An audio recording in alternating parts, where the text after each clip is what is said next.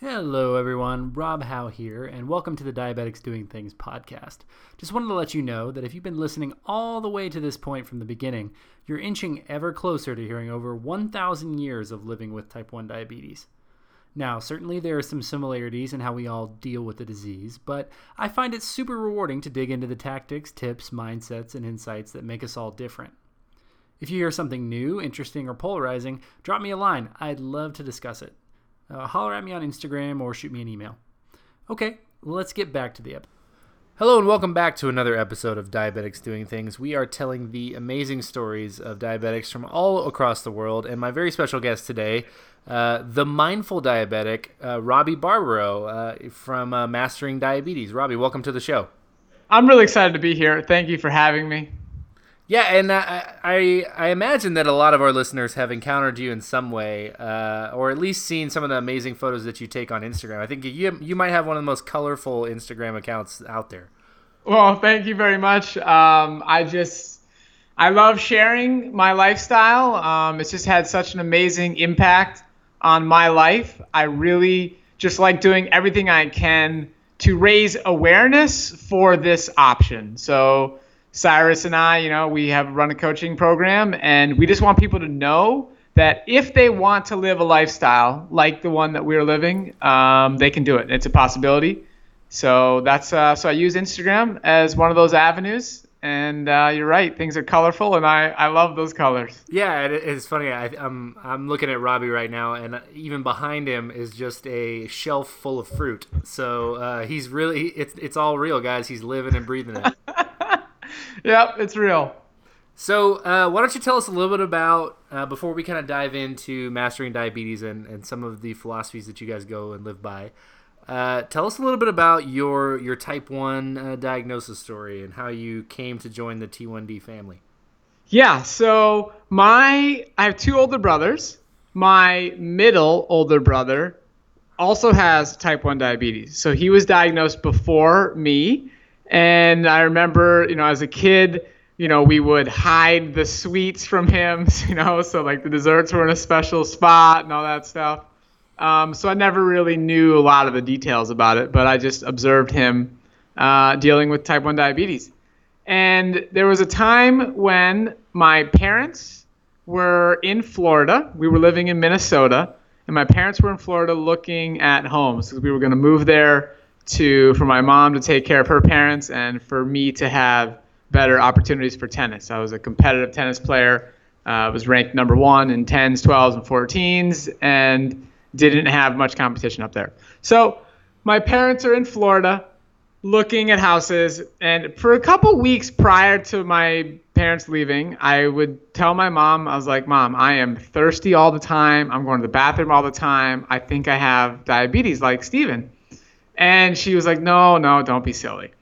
and so she's in Florida and just calling to check in how things are going at home. And it's in the morning. I'm like, Mom, I didn't, I couldn't sleep last night. I was cramping all night. It's just terrible. And she's like, okay, go upstairs and use your brother's blood sugar meter. So I go upstairs and I test myself, and it was above 400. It was in like the 400s. And my brother's like, Yep, you have type 1 diabetes. Like, pack your bag. You're going to be in the hospital for a few days. So we go to the, the general doctor and um, they run some tests. Uh, probably, I don't know exactly what tests they ran, but they ran some tests and then they said, Yep, you have type 1 diabetes. and I remember sitting in that room. My brother started crying. He's like, Oh, I'm just so sorry you have to deal with this. And then it didn't really hit me yet at that point. And then I go to the hospital, and my parents came home that night, so I only had to stay there one night because my parents obviously knew how to deal with type 1 diabetes. And, you know, that was it. It was never it was never really that that big of a deal, honestly. Um, it just kind of like just transitioned into doing whatever I had to do. I'm always I'm a very like on top of it type of person. So I started counting my carbs and being really careful with dosing, and obviously being in the honeymoon stage helps things out. Uh, my parents were all about trying to give us the best medical care possible. So we we lived in St. Cloud, Minnesota, and we would drive to Rochester, Minnesota to go to the Mayo Clinic. So every once, I think maybe every three months or something, maybe every six months, I forget.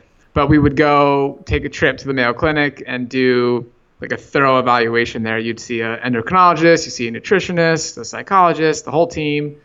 Um, and you know, I was a competitive tennis player, so always being active, I think, helped me manage type one diabetes. My, you know, my A1Cs never really got out of control. I think maybe the highest was somewhere in the mid sevens or so. Um, and you know, that was it. I was just following the standard American diet, eating eating everything normal, and um, and managing type one diabetes. Yeah, I think that's like the most interesting context of a uh, of a diagnosis that I've heard because you know there's it pretty much runs the gamut of whether it's an emergency or you know everybody has basically the same symptoms. Uh, you go to the doctor, you go to the emergency clinic, you go to your uh, you know go to the hospital emergency room but I don't think I've ever ever heard anybody that used their brother's meter, uh, and then like after he sees the number, he's like, "Oh well, you're gonna um, you better pack your bag." yeah, it's pretty crazy. So, what was that like for you? I think, and him. Uh, were you guys close before the diagnosis, or you know, as close as brothers are at that age? You know, that's a great question. Um, so me, when I was growing up, so Steve is the middle brother. The oldest brother is PJ. Me and Steve didn't really get along that much. There was a lot of situations where like he would beat up on me, and then my older brother would go beat up on him.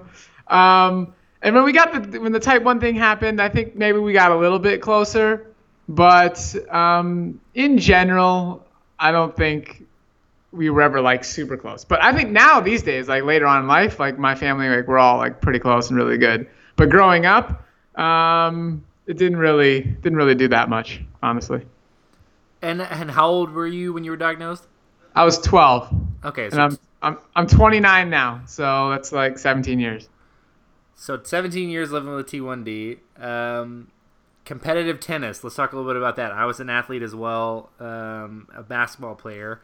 Uh, nice. So I imagine you spent some time. Uh, it's interesting. This is like the parallels. Uh, talking about Florida. Uh, did you ever spend any time at the Nick Bollettieri or uh, IMG Academy or anything like that? Yeah, so I was there was another academy there which changed names a few times. It was originally Stearns Academy and then it was like Longwood Academy. So I trained there, but I certainly knew of Bollettieri and would see those players at tournaments and all that stuff, but I didn't actually train there. Okay, so always a small world, so you gotta always gotta ask. So for you as a as a 12 year old now you know going into and playing competitive tennis for those that don't know like tennis is super competitive all the way up from like eight years old and even before i'm sure uh, Absolutely. just really really really highly competitive at, at the at the top levels and for you as an athlete and as a type 1 how did that how did that come into play? Do you remember like any big adjustments? Um, you know obviously like they give you the the literature at the doctor and you do your best to you know try to follow it and get your levels right. But as you know uh, life with diabetes can be unexpected. Uh, anything that stands out or you remember? Yeah you know uh, thinking back on it i just i wish i had some you know dramatic story to tell or something. But honestly it was just it wasn't that big of a deal. I don't know. I just i I used the logbook. You know, the Mayo Clinic has filling out a logbook, and you know you just make the the common sense adjustment of taking less insulin before playing a match and testing yourself pretty frequently before during and after the match and adjusting and snacking on you know whatever you need when necessary. And it just generally it wasn't that big of a deal i never really got to a point where also i was always pretty good at keeping things pretty fairly in range. Um, and I never really got to a point where I was like, oh, I'm playing terrible because I'm high or something like that. Um, and I was pretty good at not not going low while playing, so it really wasn't it wasn't that big of an adjustment.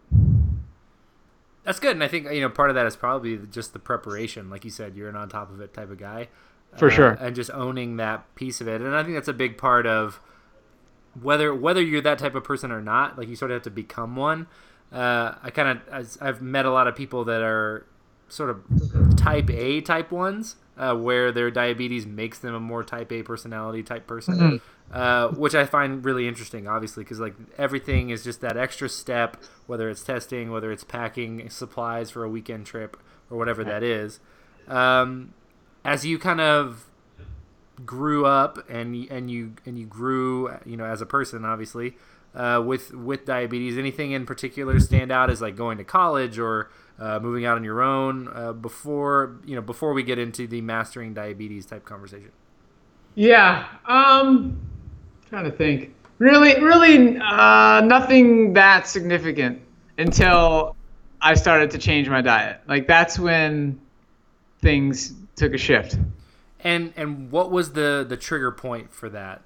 You know like you said things things are pretty imbalanced. It, wa- or it wasn't necessarily a dire situation where you had to make the change. What was it for you personally that kind of drove that?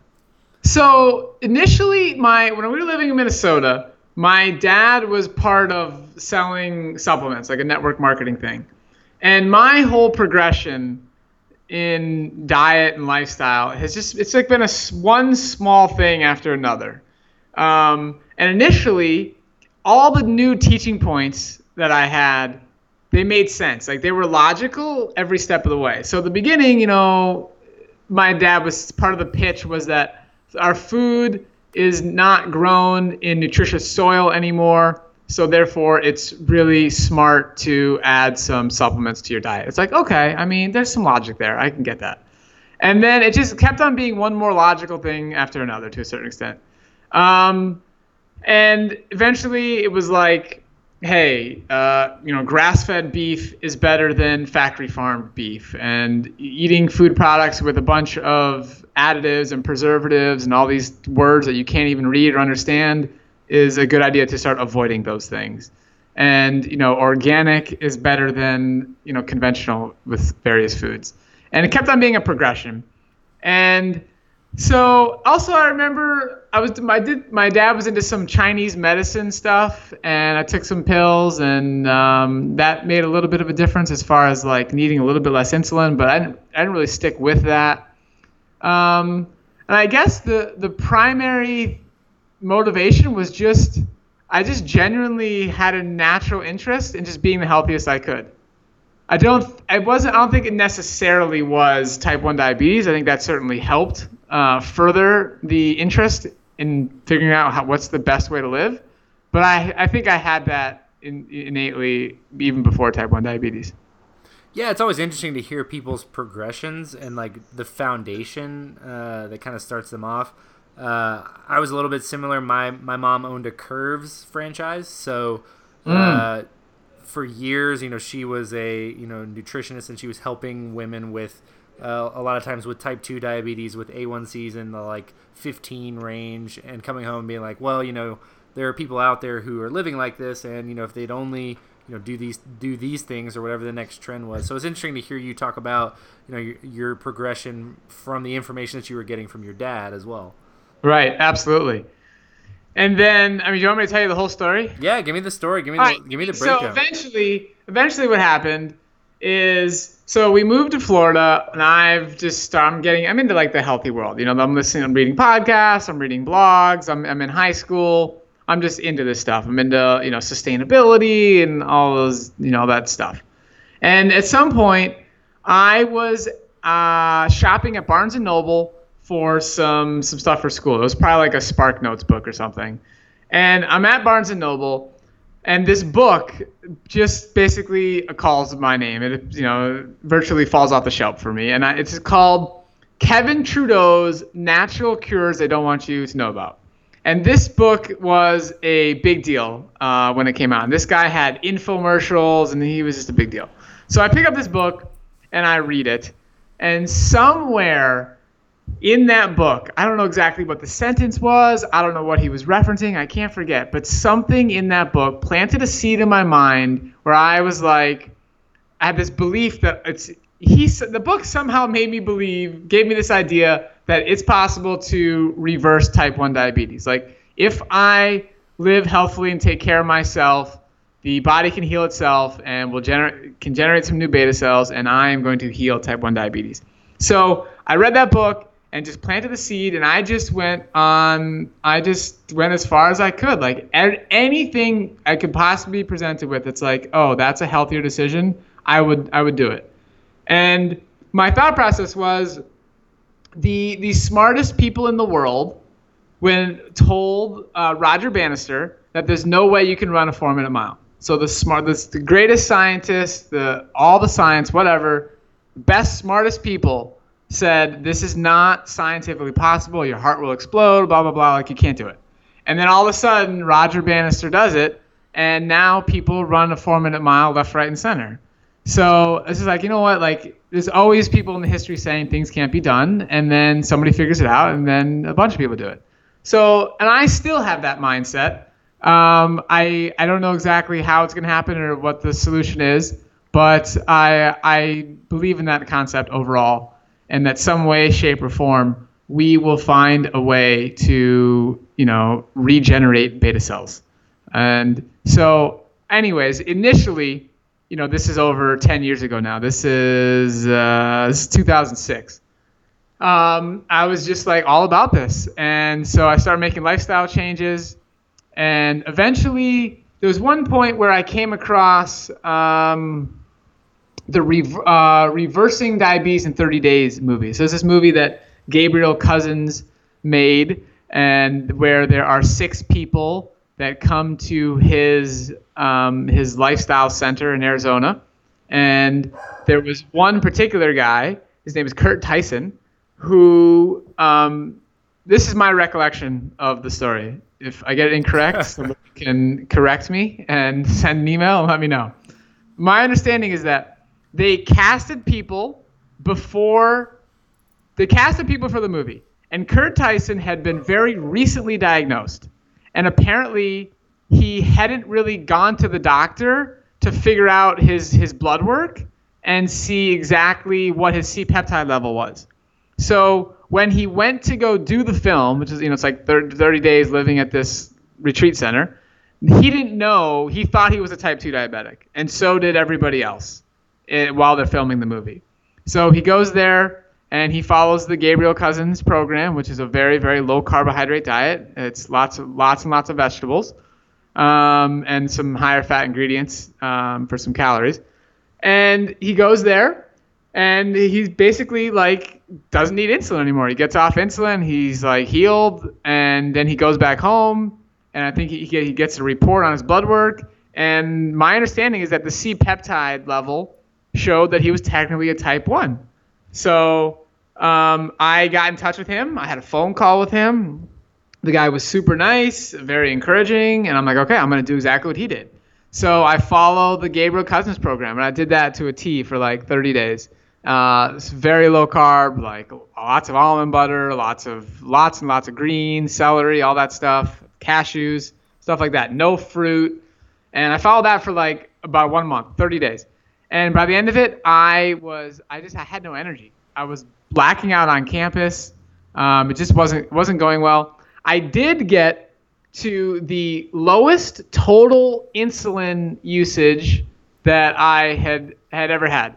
So my total insulin, I think, was roughly 10 or 11 units while I was doing this super super low carb thing. And uh, I was now is that 10 or 11 units a day? Yeah, total, total.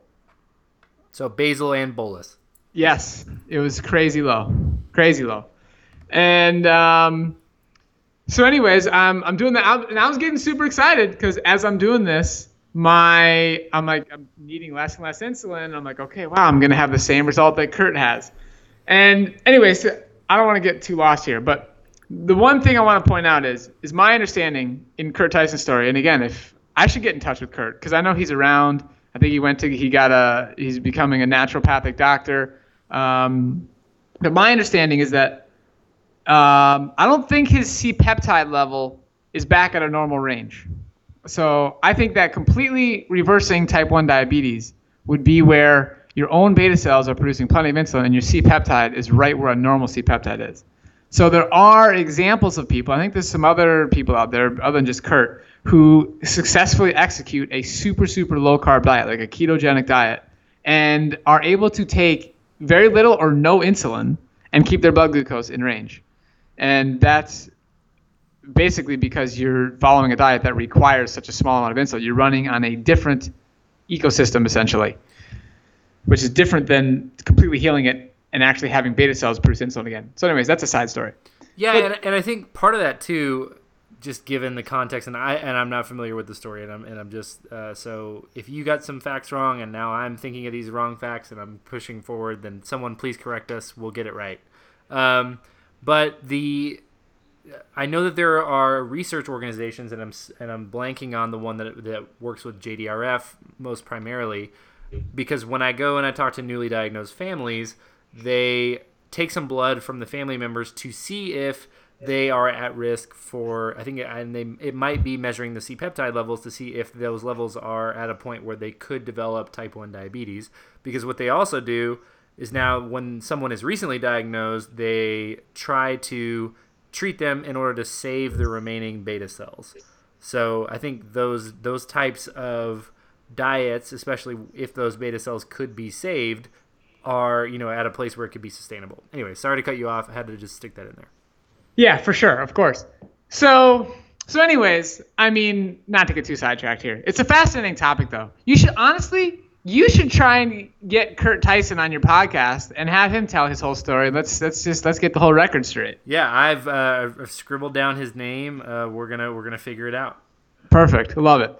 Okay, so anyways, I'm getting super inspired by that. I start doing the program, the, the Gabriel Cousens thing, and at this point, I'm sort of I'm in the the raw food world at this point. So Gabriel Cousens was, you know, he's probably still is uh, you know, part of what would be considered the raw food movement. There's a lot of different opinions and people in the raw food world. I'm listening to their podcast, I'm on their newsletters, I'm learning. At this point, I am a freshman in college. I should also go back and say, I, before that, I tried the Weston A. Price Foundation uh, program. And that was before I, I found, you know, about uh, Gabriel Cousens and all that. Uh, that's a program where it's about grass-fed dairy, grass-fed beef, um, stuff like that, and um, that didn't didn't go so well. But anyways, I I tried the, the Gabriel Cousens thing. I'm listening to podcasts, and really I was struggling. I'm like I am trying so so hard uh, to do everything I possibly can right. I'm feeling terrible. My insulin dosage is low, but it also hit like a plateau. It didn't keep going down. It stayed roughly around 10ish. And um, so I don't know what to do. So I go back to this naturopathic doctor that I um, had seen in the past while I was doing all kinds of dietary things, and she suggests, you know, maybe you try some chelation therapy, which is like very expensive, and like you hook up to these like IVs or something. And I was like, okay, I'll think about it. And again, at this point, I'm like, I'll do anything. I'm just trying to heal my body. I'm trying to give my body the best chance of regenerating its own beta cells. That that's the mindset. And so I hear a podcast with this guy, Doug Graham, and he's talking about a fruit diet, like how fruit is really great and healthy and all the benefits of fruit. I'm like, okay, this sounds amazing. And so he, and I love fruit, and I was missing fruit at that point. And he talks about this new book he has coming out. It's called the 80 10 10 Diet. And the book wasn't out yet. So it was, he was, you know, promoting it and said it's coming soon. So I pre ordered it and I had to wait probably about three months for the book to come out. And in between that time, I started learning from other people, similar experts saying similar things, and I started eating, you know, a bunch more fruit, and I start I start feeling good again. Now, my total insulin usage starts to go back up a little bit, more like a normal type one, but my insulin sensitivity, like the amount of carbo, the amount of insulin taken for carbohydrate consumed, improves dramatically as I start doing this fruit-based approach. So, so anyways, so basically, you're eating more carbs but needing less insulin to treat them. Per yes, per exactly. Per, the ratio changes. Correct. But the total insulin goes up a little bit.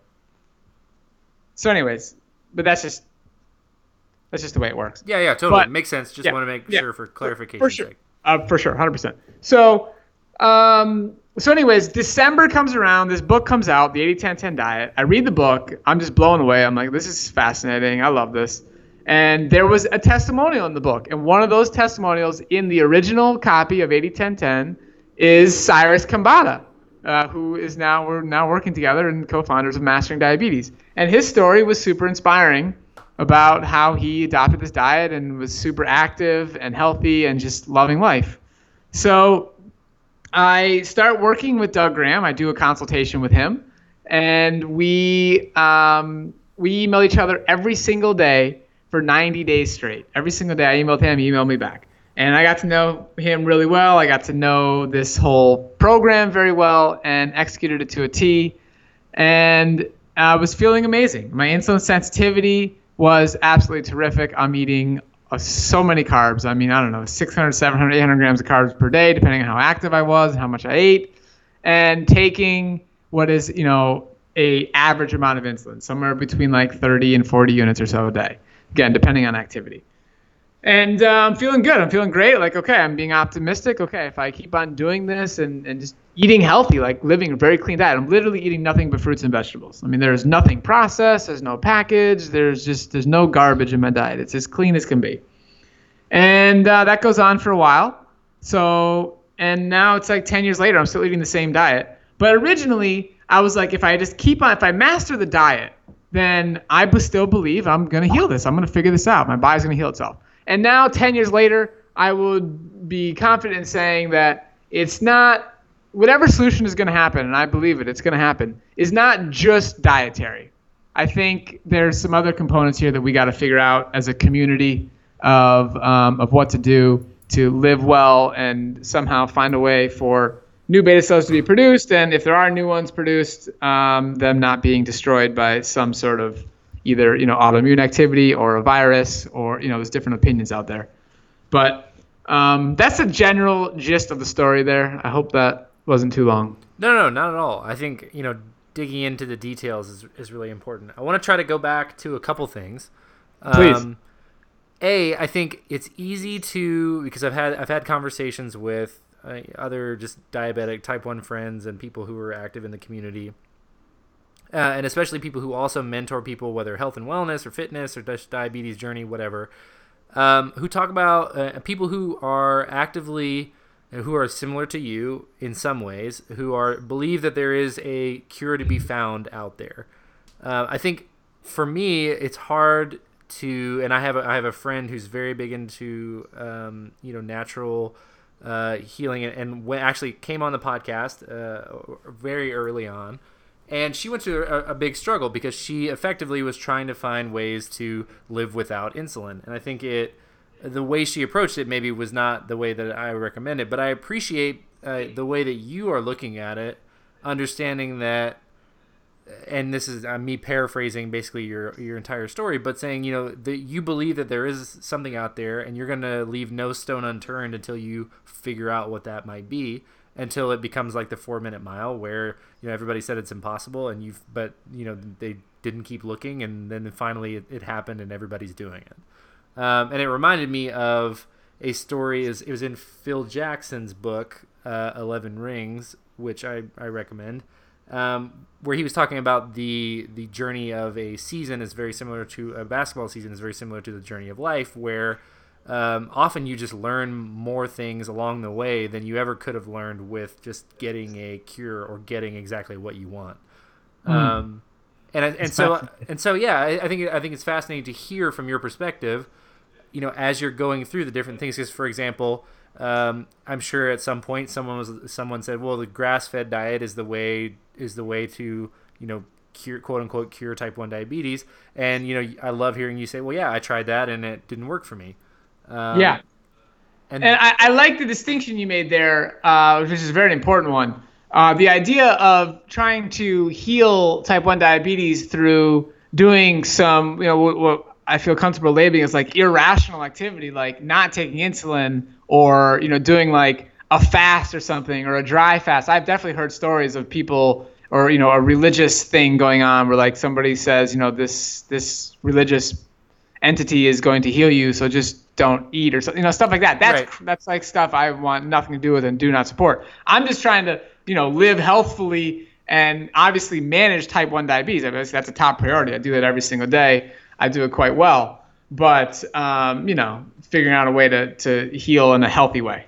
Yeah, 100%. And, and, I, and I love that. And I think that you know we're all looking to or you know I, I say that loosely because uh, i'll make another point it's easy to think that we're all trying to live a healthy lifestyle with type 1 a healthy relationship whatever that is whether that's understanding what our true ratio is or finding the treatment method that looks is right for us or the diet or the exercise regimen but what what I've been trying and challenging myself to do is to get out of my type 1 diabetes bubble a little bit and realize that you know there's a large percentage of people, especially in rural areas, um, who don't prioritize health. So it's easy to see um, in sort of our social media Instagram world of a lot of people who are focused on health and wellness and fitness, uh, and a lot of people who are living, you know, perpetuating an excellent lifestyle and relationship with their type 1 diabetes. But it's easy to forget that there are those out there too who, who potentially just have misinformation or who it's not a priority. Um, so I, I also wanted to challenge that bubble by talking to people like you who are on the you know on the cutting edge on the bleeding edge of living a healthy lifestyle and looking for that solution to the, you know the challenge of regenerating beta cells in a healthy way. For so, sure. Um, I'm I'm now uh, the one doing all the talking and, and, getting to my question. But what I would say is, uh, for somebody, what what would you say to someone who is you know has it has that in their mind and maybe is is approaching that question the wrong way. Like you like my friend that I mentioned in terms of um, you know trying to live a life without insulin without seeing all of the full holistic treatment options. Okay so here's what I would say. Um, first and foremost uh, I think that the community at large uh, would benefit from understanding that insulin is not the enemy so there's a lot of people who you know you read articles on the internet, you know, too much insulin and you know you'll gain weight and all. It's just like insulin's not really given that good of a name to a certain extent, and that's obviously more towards people living with type two. But in general, people are still like freaked out about insulin, and there's this idea of you know the if I the less and less I can take, the better, and that's not really the case. Really, as pers- people living with type one, we just want to get to a place where we are injecting somewhere close to what our body would normally produce on its own. Now, exogenous insulin and endogenous insulin are a little bit different in the way they function and all that. So, you know, you, you can't get to that number exactly the same, but you just want to be in the ballpark range. And insulin is not the enemy, it's not bad. You just want to be in appropriate range. And we can live a super high quality life, and especially with our technology these days, um, there's just no reason to let it hold anyone back from doing really whatever they want to do in life. So I just focus on you just focus on the high quality, you know managing it very well. And honestly, for me and Cyrus, we view it as something that's actually improved our overall uh, health. I mean, it's it's been a a wake up call to force us to sort of or guide us to look into better ways of living and taking care of ourselves and our overall health is actually better now.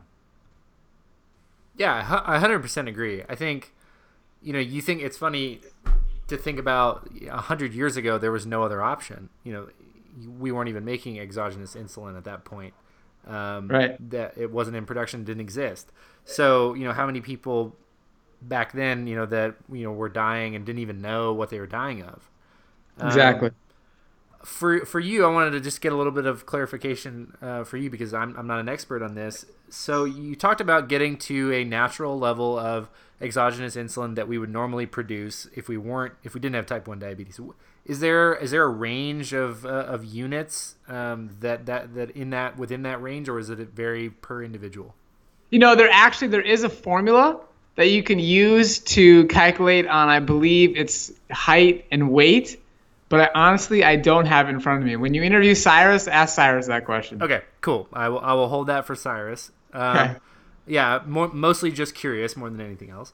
Um, so you obviously, and you, you and Cyrus, and uh, with mastering diabetes, you guys provide coaching and, and consulting for both type one and type two diabetics.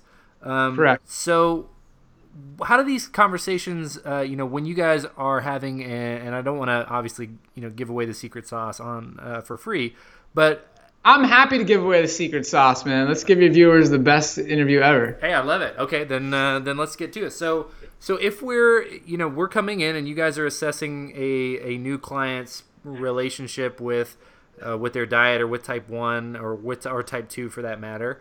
Um, what are those conversations typically like? What do you see? Um, are a lot of issues, maybe misinformation that's out there for people that uh, that's affecting the population at large? Okay, so I'll tell you what. This is what we do. We work with people of any form of diabetes, whether it's type 1, type 1.5, prediabetes, type 2. And the thing that we address, the whole focus of our company and our coaching practice, is we teach people how to reverse insulin resistance or maximize insulin sensitivity, however you want to say it. And so we all know that the cause of type 2 diabetes and the cause of prediabetes is insulin resistance. That is the problem. Those people are producing plenty of insulin, they're just not using it properly.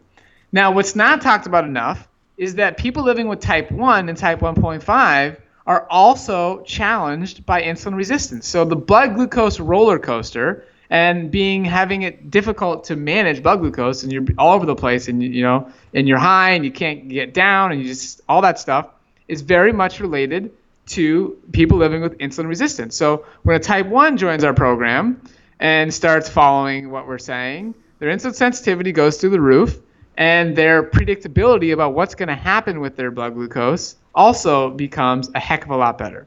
I mean, of course, it's not perfect. There is no perfect uh, in type 1 diabetes. So, but the point is, we're reversing insulin resistance. And what, what is insulin resistance? That is when there is too much fat stored in tissues that are not designed to store fat. That is what insulin resistance is. And when you change your diet and follow a diet where you're not eating too much fat, you're eating just the amount you need, then insulin resistance starts to go away and people start to get to whether you're if you're prediabetes type 2 and you're producing plenty the disease essentially goes away. And you're type 1 you now have you know far better health. Your blood glucose is much more predictable. And if you feel great you have energy again. So i mean that's the key of what we do. We reverse insulin resistance.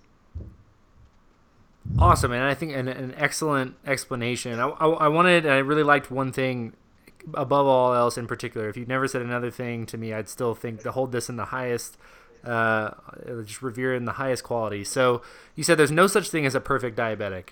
And um, I've talked to multiple guests on this podcast about the idea of a perfect diabetic, and I think perpetuating that idea out in social media can be also, um, you know, there, there's a lot of not danger, I would say, but it could be easy to look at other people who are publicly facing diabe- diabetic, uh, either influencers or personalities, and say, oh, well, my diabetes is worse than this person, or they are better diabetic than I am. And it's so great to hear you say, somebody who's actively you know pursuing and looking uh, you know flipping over every every stone they can to try to find a, a way to around type 1 diabetes and, and, a, and, a, solution to say hey there are days that you're riding that insulin roller coaster, blood sugars are high and low, um, and there's no such thing as perfect.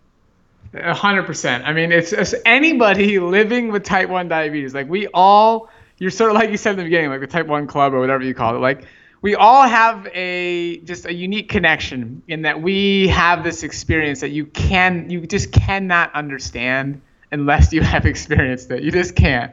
And this uh, this whole concept of us trying to inject the appropriate amount of insulin to match what we're eating it, it's just it, it's difficult. Like there's just no way around it. That is a challenging thing. And everybody else who has a pancreas that's functioning their body is doing that with its infinite wisdom far beyond our comprehension.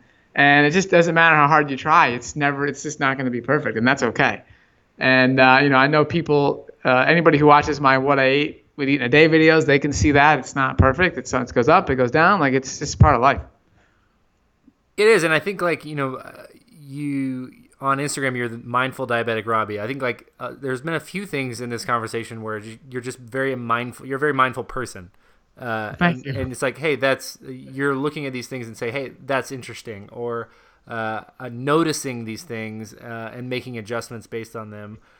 And I think that's an important part of of being I mean, obviously, just any anyone, but as a type one as well, like, oh, I ate this and dosed my normal insulin for it, but I still had a different reaction. That's interesting. Um, you know, and asking those questions and looking at those different behaviors and those different days.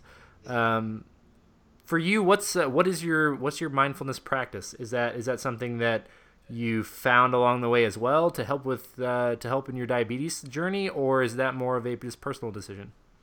You know, that's a great question. Um, I wouldn't say I have a mindful practice, although I think I should. I have you know several friends that are you know consistent with their meditating and things like that, and I'm always like, man, I should really get in that game. Um, lately, I have been trying to go to the beach every morning and just spend some time out there. I guess that would be part of a mindful practice. But in general, um, I'm just trying to be aware of the decisions I'm making, uh, the foods I'm putting in my body, the attention I'm giving to being active, and really just just trying to be aware. I mean, that's really the way I see the whole mindful thing. It's just really just being aware and and just making the best decisions that I can. Yeah, totally agree. And I think you know I that's been one of the things in 2017, a mindfulness practice that I've actually picked up a little bit.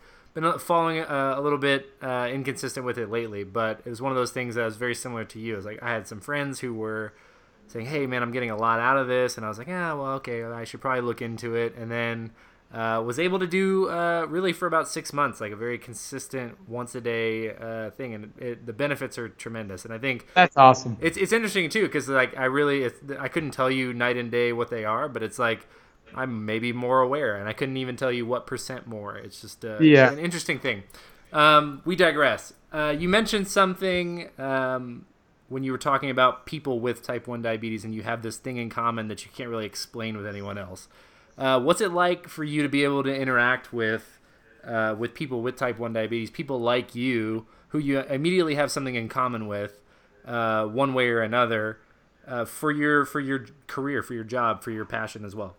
Yeah, you know, uh, that's a great question, and I just it's hard to put into words how grateful I am for the, the opportunity to do what I do and how much I enjoy it. I mean, people join our program because something's not something's not right. They want to they want to see an improvement. They want an adjustment. And for us to be able to give them the information for them to then, you know, make that change in their life and see the result they're looking for is just uh, it's it's priceless. It's it's amazing.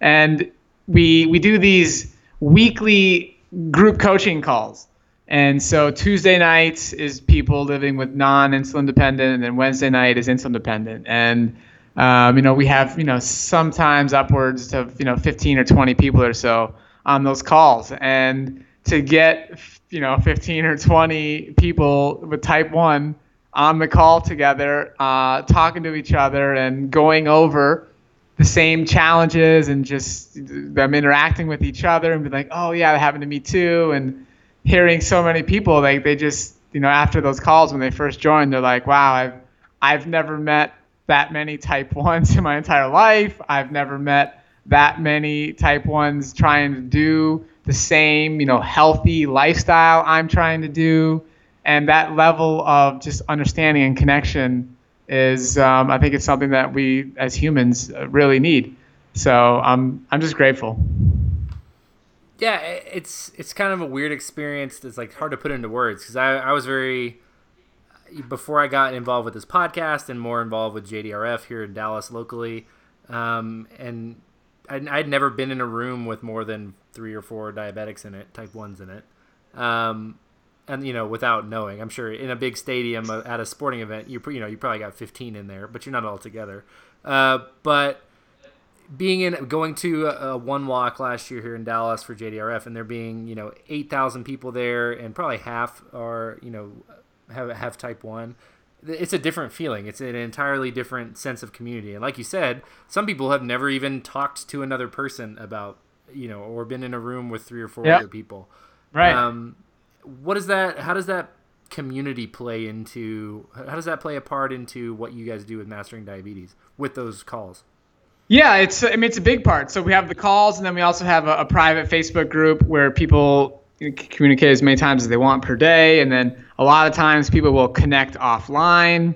I know there's been some interactions where people lived in the same city, could meet in person. Um, obviously, you know we we do in-person retreats and having that experience. Um, it's um, it's really great, It's uh, it's just connection is so important. It's just so important. If you uh, if, if you don't mind, and I'm not sure how you know detailed you can get, uh, what's your favorite story, success story from uh, from mastering diabetes?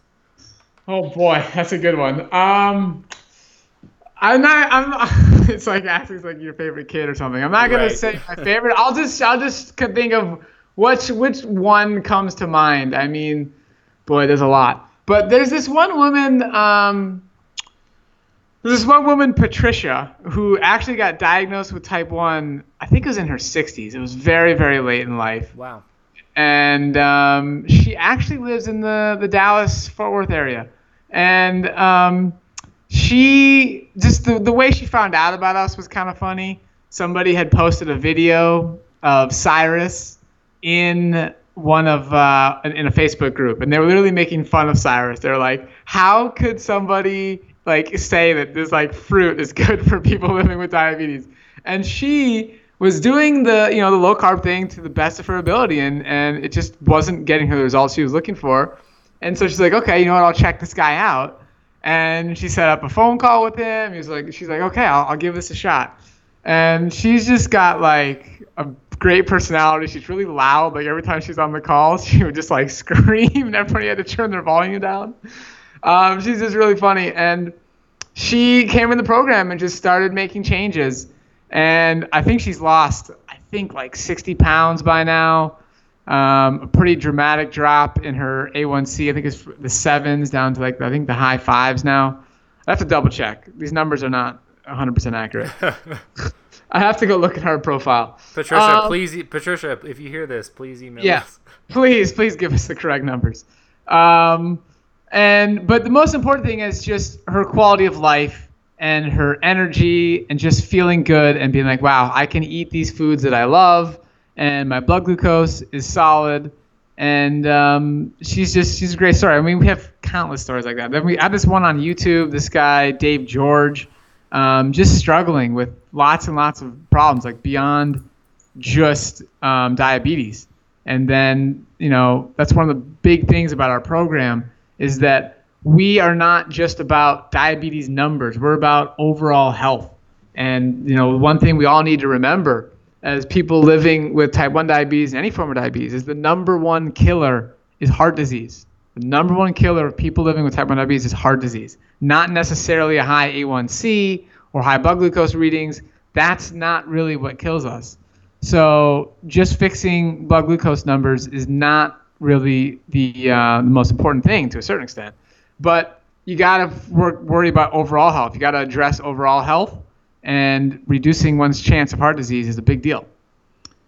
So people can go to our website um, and see a bunch more testimonials. But Dave and Patricia are two people that come to mind.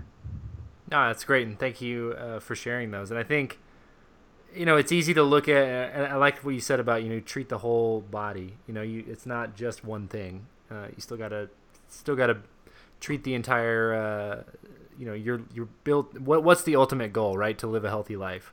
Um, and you know, there's so many other components to that outside of diabetes. Absolutely. So let's talk here, and uh, there, I'm about to ask a question that I always ask on all my podcasts, but um, and I'm excited to hear your answer because I think it'll be a little bit different than maybe some of the ones that I've heard before. But before we get there, um, what are you hopeful for? What may I'll rephrase? What are you most hopeful for um, in the future of, of Type One? Like, and I and I think I'll preface this with. I think I I think this is the best time to live with type one diabetes if there is such a thing. Um, there's a lot of great technology. There's much great uh, research. There's guys like you and Cyrus and there's and, and others who are um, built at least even just painting a picture of a healthy life with type one diabetes, like which didn't exist 20 years ago. Uh, you know, and so I think if there if there is such a thing, now is the best time. But what are you as somebody who's on the forefront, who talks to other type ones all the time? What are you most hopeful for? Yeah, I mean, I don't want to get too controversial here, but I'm just going to tell you the truth, say it straight up. What I'm hopeful for is I hope that the diabetes community at large, whether it's type 1 or type 2, begins to at least just show some respect towards the people like me and Cyrus and what we're doing of teaching people how to follow a low-fat, plant-based whole food diet. I really feel like we're just just carbohydrates are bad, they're terrible, and we're just throwing out as like crazies. This is ridiculous.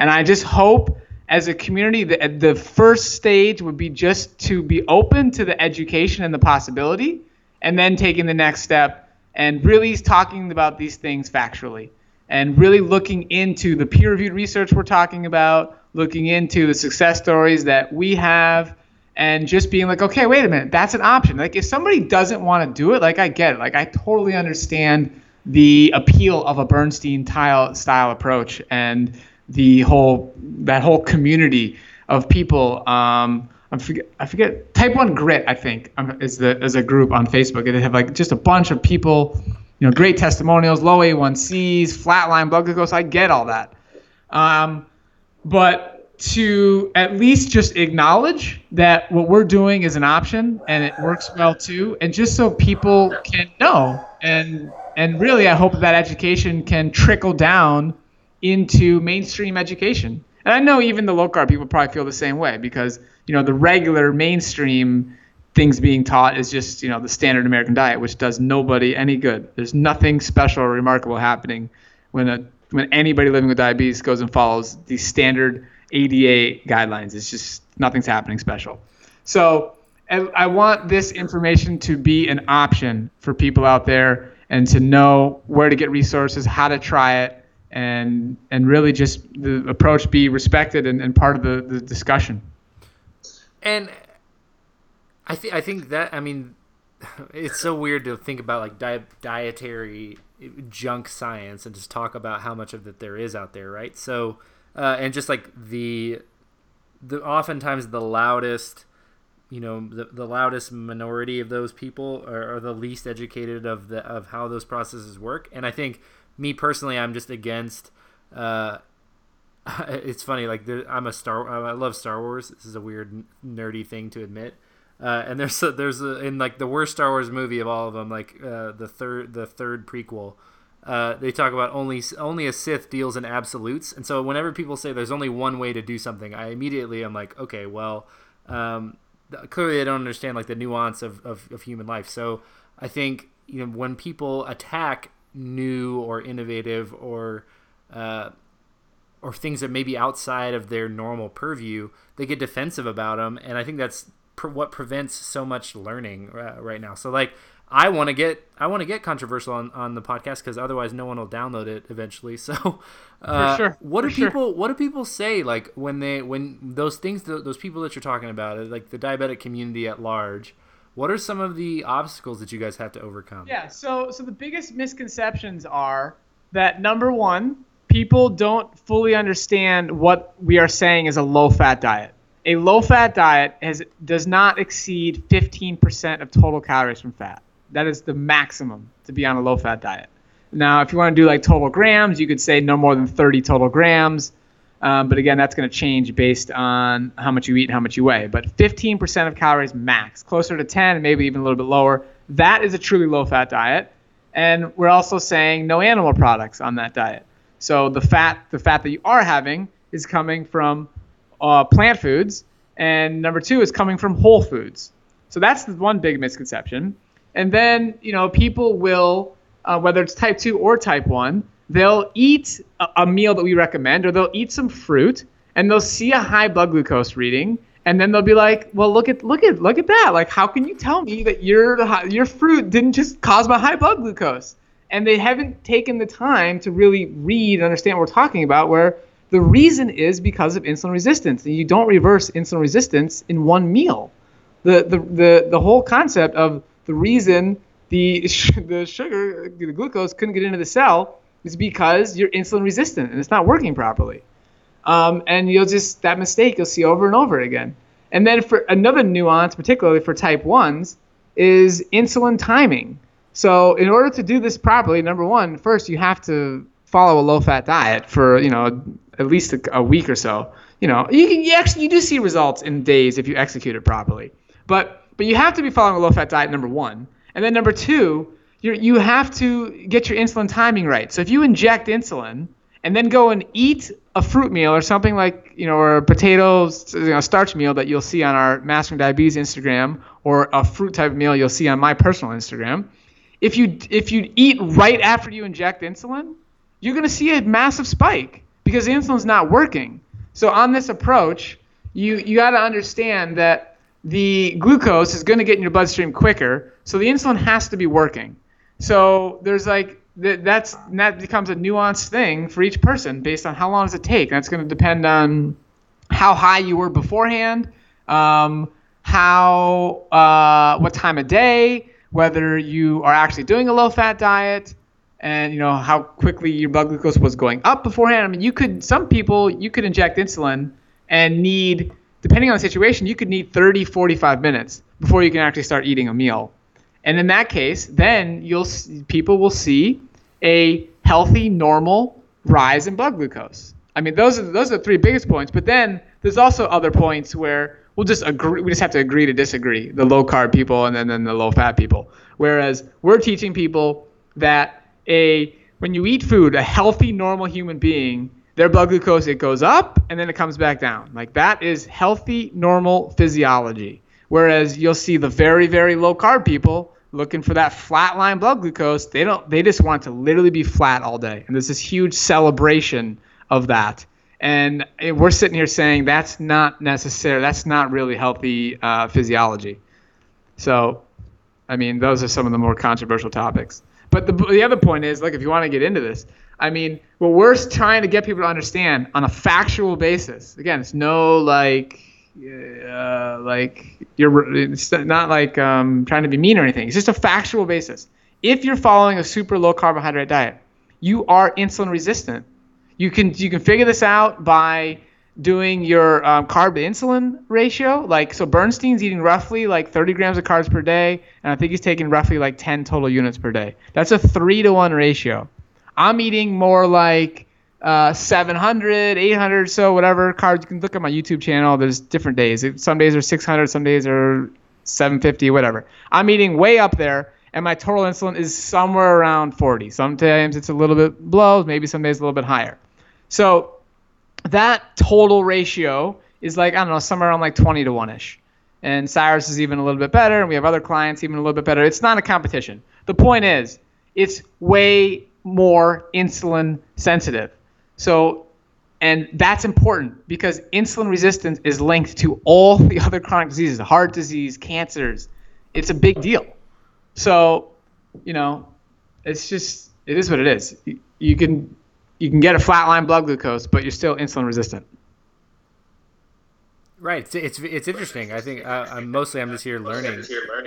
Um, uh, and I'm getting a little bit of echo on your end. I might have to clip that out. But um, uh, Robby, I think I, I, thank you for opening up the and kind of d- digging into the issue because I think the main thing that I that I want to make sure we do is give a voice to to first of all give a voice to people who are trying to make a difference and trying to help, um, and that every and who are actually really working on the science as well and are doing the hard work.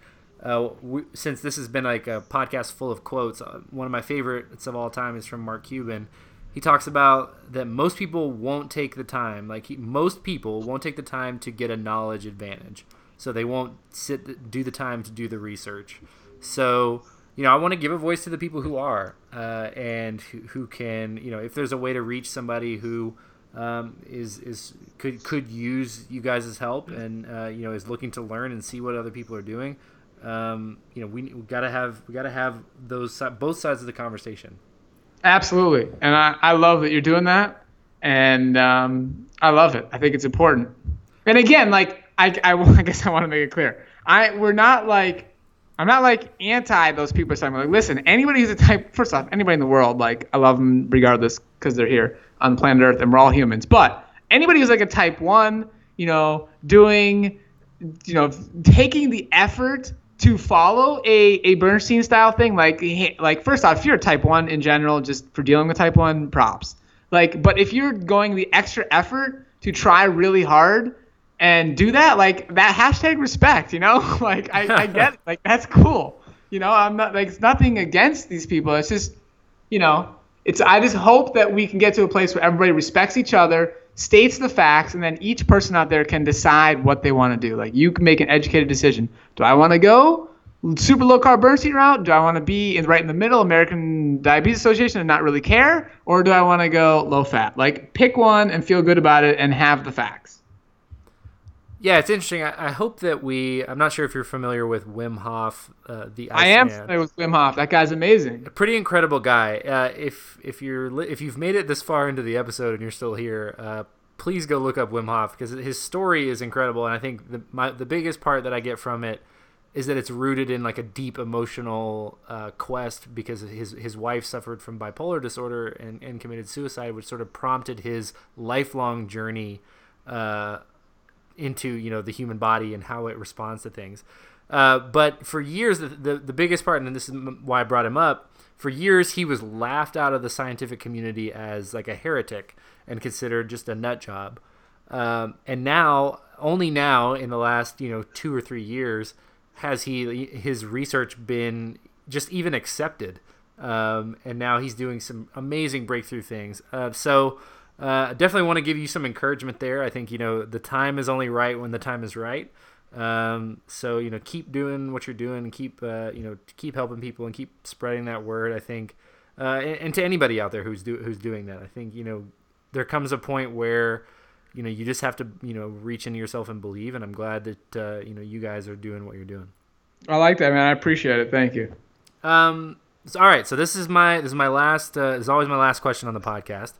Um, and I, am interested to hear your response. So, if uh, here's the context, you're in an airport uh, and your gate is going to close in 30 seconds, and you have got to be on that flight. Whatever's on the other end, you've got to be there. Um, and you run into somebody who's either struggling with uh, type 1 or recently been diagnosed. Uh, what's the one thing that you tell them in that time frame? what's the one thing I tell? Uh, I could be promotional and say go to masteringdiabetes.org. You'll get all your questions answered. Um, but man, what's the one thing? I mean, honestly, I mean, I'm just such a practical person. I, I would, I would give them a resource. I'd be like, go to forksoverknives.com and just read every blog, and then you'll go get it.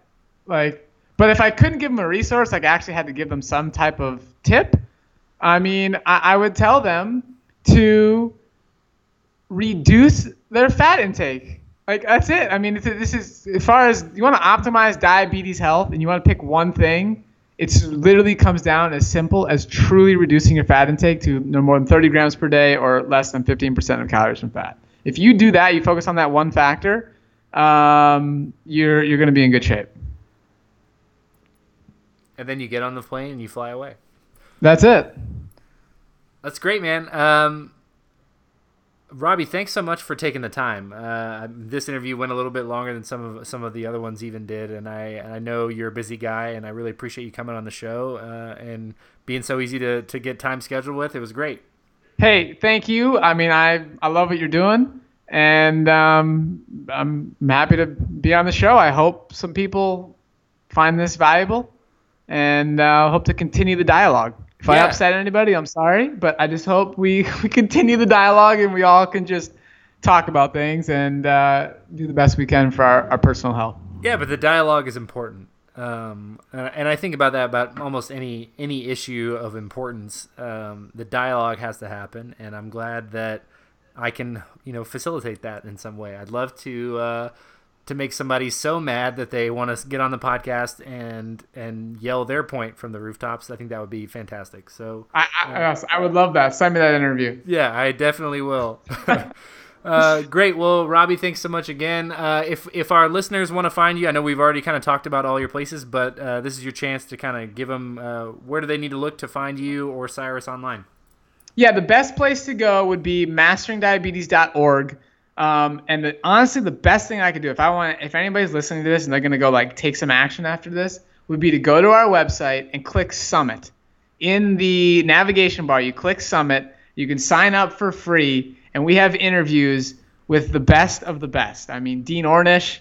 He's actually the you know Bill Clinton and Hillary Clinton's doctor. He's super famous. Uh, he's got amazing, amazing stuff. We had a really good interview with him. Um, Joel Fuhrman. We have on there. We have Matt Lederman. We have Dr. Michael Greger. These are all free interviews in this summit, and the information they cover is really, really important stuff. So check out that resource. And um, you know, if you have questions, people can contact us. I'm on Instagram. People write comments, I answer them. Um, YouTube, we have a YouTube channel. So you can, but it's really you can link it all up through masteringdiabetes.org.